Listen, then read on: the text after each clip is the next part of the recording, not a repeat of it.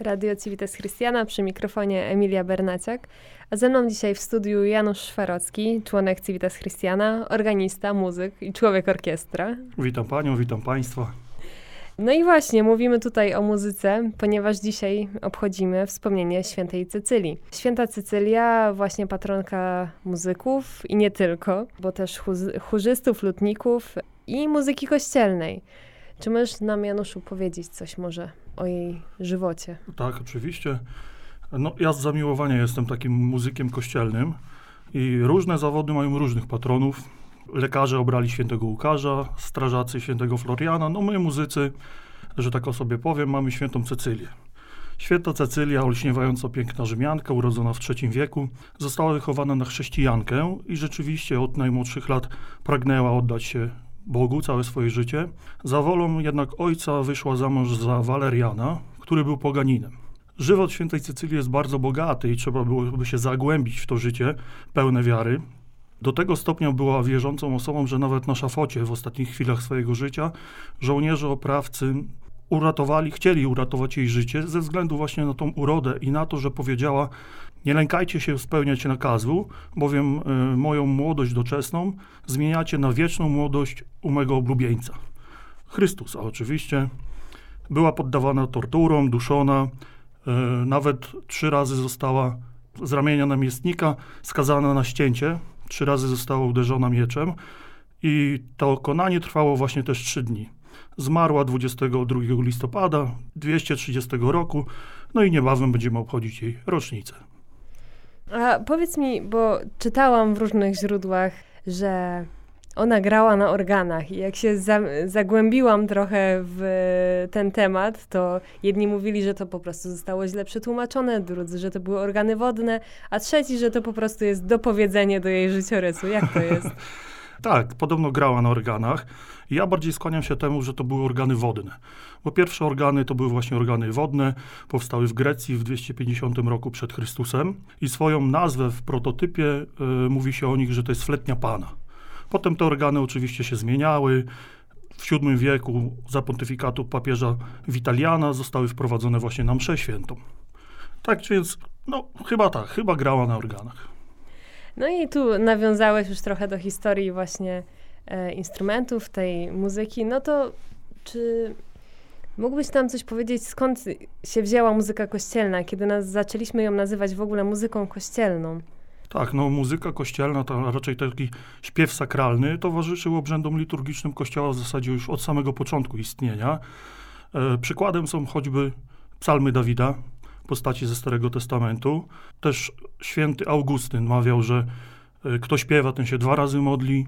Potem dopowiedzieliśmy, że kto fałszuje, ten trzy. No, święty Augustyn tego nie powiedział, ale pewnie święta Cecylia by się nie obraziła. E, no ja słyszałam jeszcze, że kto e, słucha fałszujących, to aż cztery razy się modli. Aż cztery. O, to muszę coraz bardziej przykładać uwagę do porządnego śpiewu i porządnej gry. Tak, w ikonografii ukazywany jest jako prorok właśnie król Dawid, y, ale też mówiło się na, o nim król śpiewak. W koronie z harfą lub cytrą. I tak jak wspomniałem wcześniej, za namową tych i świętych, i, i króla Dawida, Kościół kontynuuje tą tradycję zgodnie z listem do Efezjan, gdzie jest napisane: Przemawiajcie do siebie wzajemnie w psalmach i hymnach i pieśniach pełnych ducha, śpiewając i wysławiając Pana w naszych sercach ta muzyka rozwijała się trochę na przestrzeni wieków. Zaczęliśmy właśnie od tych psalmów i potem doszliśmy do chorałów gregoriańskich? Tak, tak. Pierwsza w ogóle muzyka właśnie sakralna Europy, zwłaszcza właśnie środkowej Europy, to epoka średniowiecza. Wtedy też powstał chorał gregoriański, nazwany już później śpiewem liturgicznym Kościoła. Jest to zbiór jednogłosowych śpiewów mszalnych, tylko nie każdy mógł go wykonywać, ponieważ e, na nabożeństwa e, byli wpuszczani mężczyźni, to oni mogli e, śpiewać po prostu. Nie było to co prawda łatwe, ponieważ e, chorał gregoriański to nie jest tradycyjna nuta dzielona taktami, tylko to są tak zwane neumy. Neuma to jest figura, po prostu kwadrat zapisany ten chorał gregoriański, więc to śpiewanie było ciężkie. Dodatkowo te śpiewy na początku były w różnych językach. Dopiero papież Grzegorz Wielki ujednolicił troszeczkę ten śpiew, wybrał y, język łaciński i właśnie przez wiele lat, nawet do dzisiaj, msze sprawowane są w języku łacińskim. Mhm. E, choria- chorały gregoriańskie też śpiewamy do tej pory. Można słyszeć Oczywiście, no, cały rzymski mszał jest zapisany właśnie y, chorałem gregoriańskim, czyli tymi neumami. No i tak ta muzyka na przestrzeni wieków się rozwijała. E, właśnie była tutaj e, po, łac- po łacinie. Coraz częściej brali udział w liturgii także wierni, zwykli, mogli zacząć śpiewać. Tak, w pewnym momencie już y, no nie tylko mężczyźni mogli śpiewać. Potem powstały y, też utwory dwugłosowe, potem już chóry. No i to się zaczęło tak rozwijać w zasadzie od VII wieku. Od VII wieku. Dochodzimy w tym momencie do Soboru Watykańskiego II, który e, wprowadza też ojczyste języki w liturgii e, i rozwija jeszcze bardziej tę muzykę kościelną. No i teraz tak, jest muzyka kościelna, zaczyna się rozwijać także muzyka uwielbieniowa, a także pieśni, piosenki o Bogu. Tak. Więc co możemy dzisiaj nazwać muzyką kościelną? Rzeczywiście mm, Sobór Watykański II ujednolicił też e, i instrumentarium w kościele, i śpiewy. Podjęli decyzję biskupi, że takim podstawowym e, instrumentem mszalnym będą organy. Ale e, w związku z tym, że już młodzież zaczynała też śpiewać, to zaczęły powstawać piosenki. Piosenki religijne, szczególnie e, taki duży, taki ruch właśnie w, ty, w tych akurat piosenkach religijnych rozwinął się za sprawą Franciszka Blachnickiego, błogosławionego księdza, naszego sługi Bożego, założyciela ruchu Światło-Życie. On zauważył, e, że mogą one być sposobem przekazywania Ewangelii.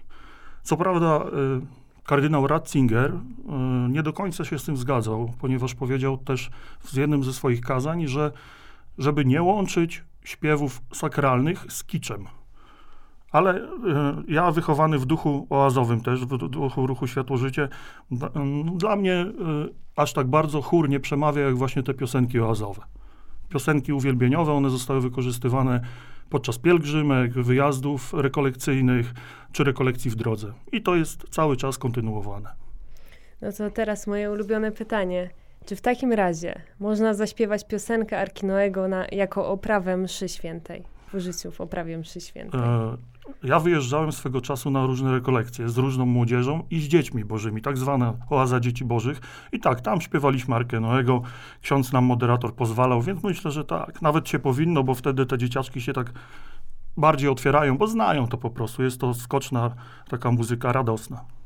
A czy jako organista obserwujesz e, zaangażowanie normalnie też dorosłych ludzi w śpiew na mszy, czy raczej tak kto śpiewa, to śpiewa, kto nie śpiewa, to nie śpiewa, ale generalnie tylko ty śpiewasz? To znaczy tak, jak e, śpiewam razem z ludem gdzieś tutaj na dole w kościele, to tak, to mogę zauważyć, że są tacy, którzy widać, że modlą się tym śpiewem, a są tacy, którzy czytają po prostu tekst, no bo sąsiad akurat śpiewa, to i on nie będzie siedział cicho, nie? Ale e, są też oczywiście te chóry. Ja też miałem do czynienia i z chórami, i ze scholami.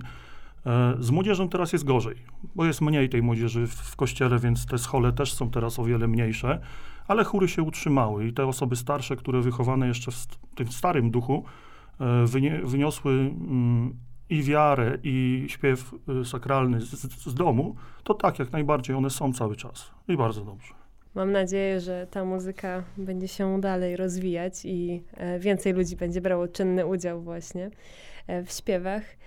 I to tyle na dziś. E, Dziękuję Ci bardzo, Januszu, za e, taką, taki skrót historii i trochę właśnie może mm, wspomnienie tej świętej Cycylii.